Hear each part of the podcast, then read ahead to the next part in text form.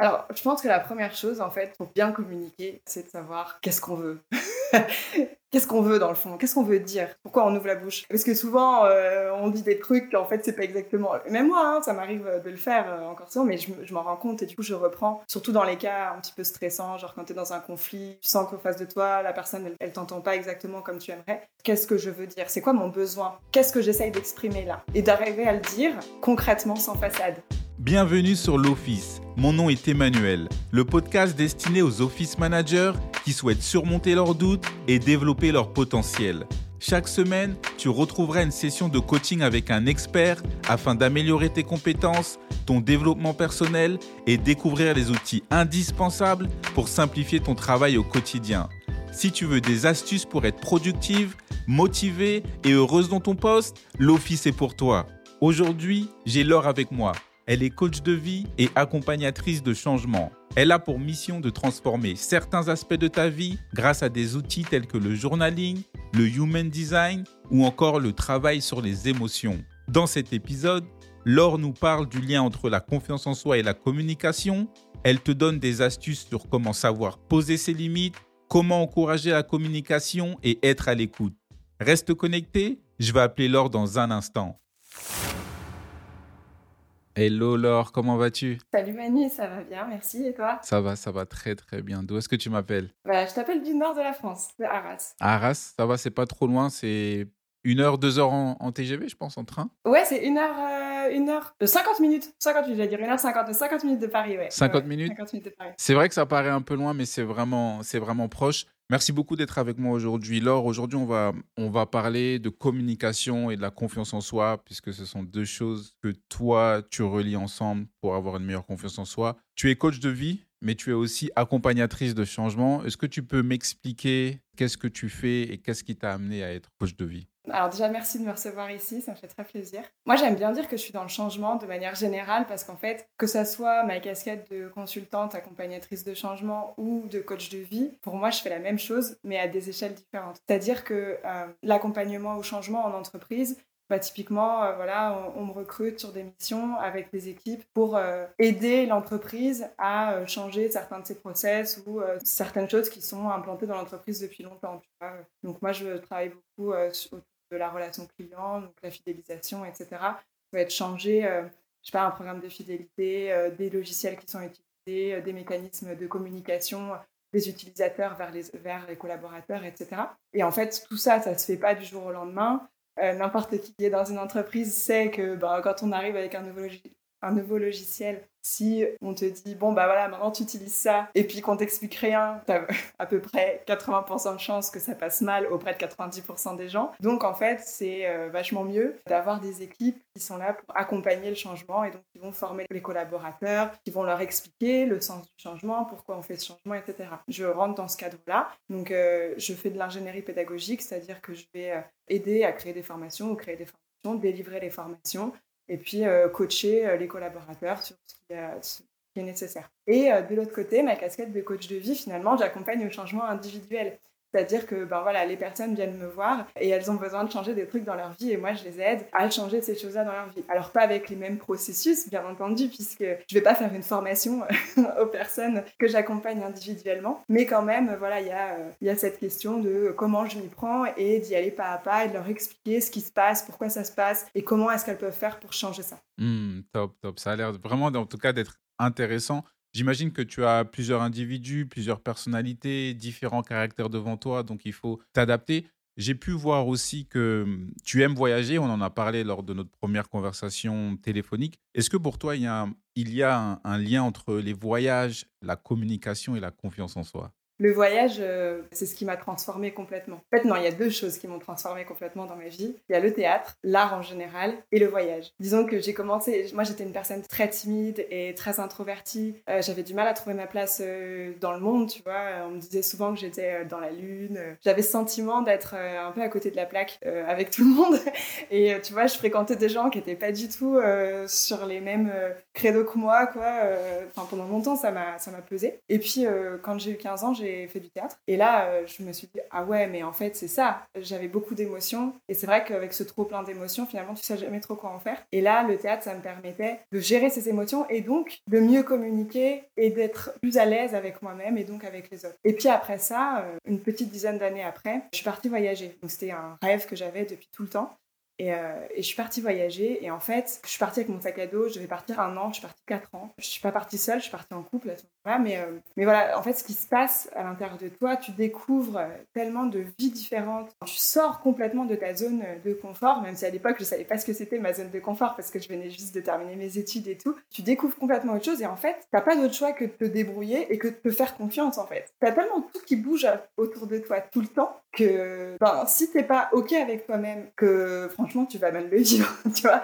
Si à chaque fois, t'attends euh, d'avoir des gens avec toi, euh, si à chaque fois que quelqu'un te valide ce que tu veux faire et tout, bah t'as pas fini, tu vas jamais profiter de ton voyage. Et donc, en fait, le voyage m'a vraiment aidé à, à mieux me connaître, à savoir ce que je peux faire, à savoir ce que je peux pas faire, euh, ce que j'aime, ce que j'aime pas. Tu vois, par exemple, j'ai découvert que je détestais les grottes après avoir vu 50 grottes, que je n'arrivais pas à kiffer ça. Et comme je me découvre, comme je me connais mieux, j'arrive à mieux communiquer ce dont j'ai besoin, ce dont j'ai envie. Et finalement, tout est beaucoup plus fluide derrière. Je rejoins exactement ce que tu dis sur le côté un peu introverti, parce que moi aussi, par exemple, je suis introverti. J'aime bien avoir mon calme, j'aime bien avoir euh, mon espace. On m'a toujours mis l'étiquette de l'outsider, la personne qui rêve, qui est dans sa bulle, jusqu'à que j'ai appris à me connaître aussi par les voyages. Faire des voyages vraiment tout seul parce que j'ai eu la chance d'avoir des parents qui ont fait que je voyage. Et après, j'ai appris à me connaître encore plus en faisant des tests de personnalité. Aujourd'hui, on parle de communication. La communication, c'est échanger des informations, c'est échanger des idées.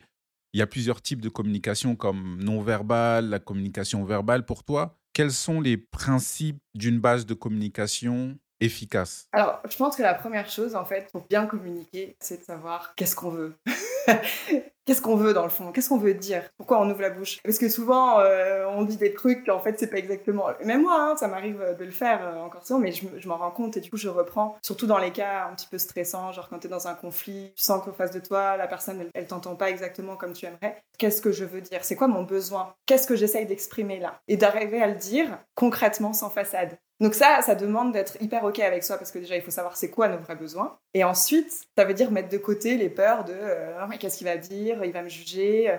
Ah, mais, euh, mais non, mais j'ai pas le droit de dire ça, c'est égoïste, etc. Tu vois, toutes ces petites pensées parasites pour juste avoir une communication qui soit hyper saine, en fait. Tu vois, euh, voilà, sans filtre, saine. Ça veut pas dire qu'on est méchant, ça veut pas dire qu'on manque de tact, ça veut pas dire qu'on est égoïste. Ça veut juste dire qu'à un moment donné, on transmet ce qu'on a à l'intérieur de nous et on arrive à le transmettre de la façon la plus claire et limpide possible pour que l'autre en face il soit en capacité de comprendre exactement ce qu'on veut. Parce que c'est trop facile de dire je suis incomprise quand de toute façon ce qu'on dit c'est s'en mêler les pinceaux, tourner autour du pot tout le temps et faire des, détours et des tours et des détours pour dire un truc hyper simple, tu vois. Qu'est-ce qu'on a envie d'exprimer et ce dont on a besoin. Après, tout ce qui va être communication non verbale, à mon sens, c'est savoir euh, s'apaiser, savoir euh, accepter en fait les émotions que l'on ressent et pas partir dans les tours parce que là on se sent stressé et qu'on n'a pas envie que la personne en face elle, le voit. C'est ok d'être stressé. On a le droit d'être stressé et on a même le droit de dire qu'on est stressé. Moi je sais que bah, pendant longtemps, comme je disais, mes émotions ça a été très difficile et par exemple, moi mon truc c'est que je pleure. Je pleure pour tout, que je sois contente, que je sois pas contente et surtout quand je suis stressée et nerveuse. Et en fait, euh, bah, par exemple, à mon bac,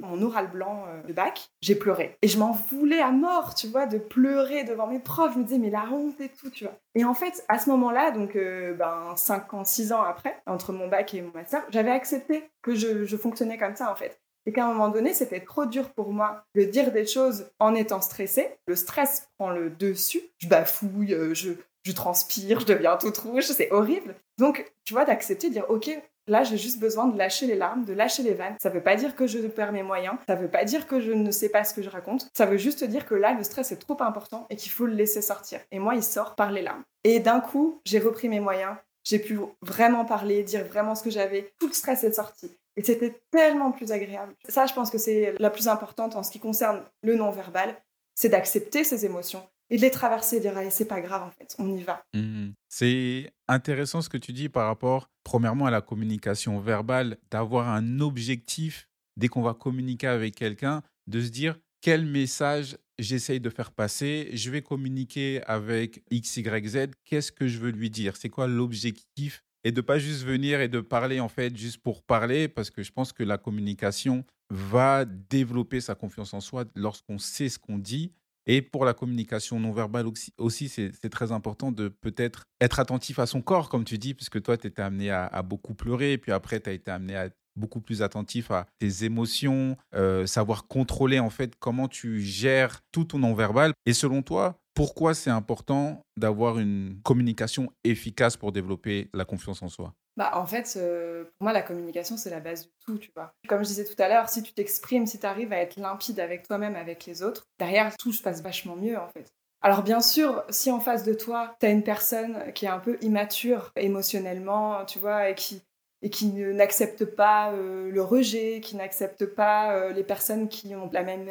idée ou la même opinion. En fait, savoir être au clair avec toi, être OK avec toi, avec tes émotions, avec tes idées, ça te permet d'être OK avec le fait que la personne en face, elle est peut-être pas OK avec toi, tu vois. Dans le cadre du travail, on s'adresse aux gens parce qu'on a un objectif derrière, tu vois. On a une réunion à préparer, on veut savoir un peu plus ce qui se passe sur un dossier, on a une demande à faire un peu particulière, on sait pourquoi on y va, tu vois. Ou alors simplement, on veut aller prendre des nouvelles de la personne parce que c'est notre pote, tu vois, et que ça reste informel. Bon, ben, c'est bien de savoir ça et d'y aller et de pas chercher à faire autre chose, tu vois, de pas chercher à faire du copinage quand en fait tu as envie de lui demander où est-ce qu'il en est sur le travail que tu lui as demandé euh, de faire euh, il y a 15 jours sur lequel il est parvenu vers toi, tu vois. Ce sont deux objectifs différents. Si tu as envie de savoir où il en est sur le travail que tu lui as demandé de faire, et eh ben va lui demander. Fais pas genre tu t'intéresses à sa vie pour ensuite euh, lui demander, tu vois. Ça, c'est noyer le poisson, ça sert à rien. Et du coup, aussi accepter euh, la réaction de l'autre en face et savoir poser ses limites, en fait. Savoir dire, OK, on est sympa, on est entre collègues, euh, ça va bien, mais là, en fait, je te demande un truc, on est responsables tous les deux là-dessus. Savoir bien poser ses limites. C'est juste, en fait, avoir un espèce de cadre autour de soi, un espèce de contenant, tu vois, où pour moi, tout est clair, pour moi, tout est limpide, je te montre comme c'est, tu le prends, tu le prends pas, mais en fait, c'est pas ma responsabilité derrière. Je sais poser mes limites, tu vois. Et je vais pas le prendre mal parce que toi, tu comprends pas. C'est ta responsabilité, tes émotions. Si c'est toi qui as un travail à faire sur ça et que tu dois apprendre le rejet ou que tu dois apprendre à gérer euh, l'autorité en face, écoute, va faire le travail, mais viens pas m'embêter avec ça, tu vois. Ou alors, voilà, je prends du recul, je prends de la distance. Ça ne veut rien dire de moi, ça ne veut rien dire de la personne en face. C'est juste que là, notre interaction, elle est un peu compliquée. Mais moi, je suis suffisamment mature pour comprendre que, euh, que ce sont deux système de communication différent et qui a peut-être un système de communication qui n'est pas très sain ni très efficace. Si toi, tu avais un conseil pour la personne qui veut développer sa confiance en soi avec la communication, qu'est-ce que tu pourrais lui dire? Qu'est-ce que tu pourrais lui conseiller? Par quelle chose elle pourrait commencer? Tout d'abord pour développer sa confiance en soi Ouais, tu l'as dit tout à l'heure, les tests de personnalité. Je trouve que c'est bien. Moi, j'utilise en début de séance avec euh, mes coachés les premières séances, on, part de, ça. Moi, j'utilise un outil qui s'appelle le Human Design. J'adore parce que moi, ça a participé aussi à ma propre transformation.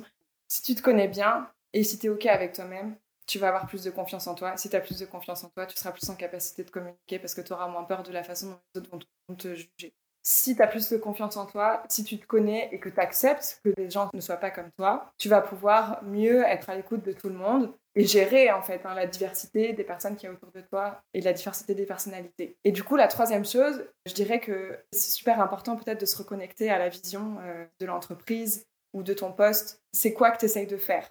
Parce que si on reste bloqué à l'échelle des individualités, et qu'on regarde, ouais, mais lui, il est comme ci, lui, il est comme ça, elle, elle est comme ci, elle, elle est comme ça, et du coup, c'est impossible de les faire matcher. Non, c'est pas ça. Comment est-ce que tu vas pouvoir tous les réunir? Parce que tout le monde est précieux, tout le monde est important, toutes les qualités sont nécessaires, tu vois. Moi, j'ai beaucoup fait d'animation. J'ai eu mon BAFA à 17 ans, donc j'ai fait pas mal d'animation. Et pendant longtemps, je m'en voulais de pas être l'animatrice bout en train, tu vois. C'est elle qui était toujours partante. Ouais, ouais, allez, venez les gamins, on fait ça, si ça. Moi, j'étais pas ça, tu vois. Mais en fait, j'ai appris à comprendre et à apprécier le fait que moi, les gamins, ils venaient me voir pour autre chose. Les gamins, ils venaient me voir parce que j'étais un peu la figure euh, maternelle. Tu vois, je m'occupais bien d'eux. Le soir, ils se confiaient à moi. Ils aimaient bien euh, quand c'était moi qui euh, les bordais le soir pour le coucher et tout ça. On avait vraiment une relation plus différente. Alors, j'étais pas la bout en train, mais en même temps, mon rôle, il était aussi hyper important pour le bien-être des gamins, tu vois. Et quand tu as, ce rôle-là d'office manager, c'est de savoir, ok, cette personnalité-là, elle va être super pour ça, et celle-ci qui est complètement différente, elle sera super pour autre chose. Et ma vision, c'est quoi? Comment j'emmène tout ce monde-là vers cette vision? Et c'est comme ça que tu arriveras à avoir confiance, à emmener tout le monde et à avoir aussi une meilleure communication parce que tu sauras pourquoi tu veux les emmener, vers où tu veux les emmener.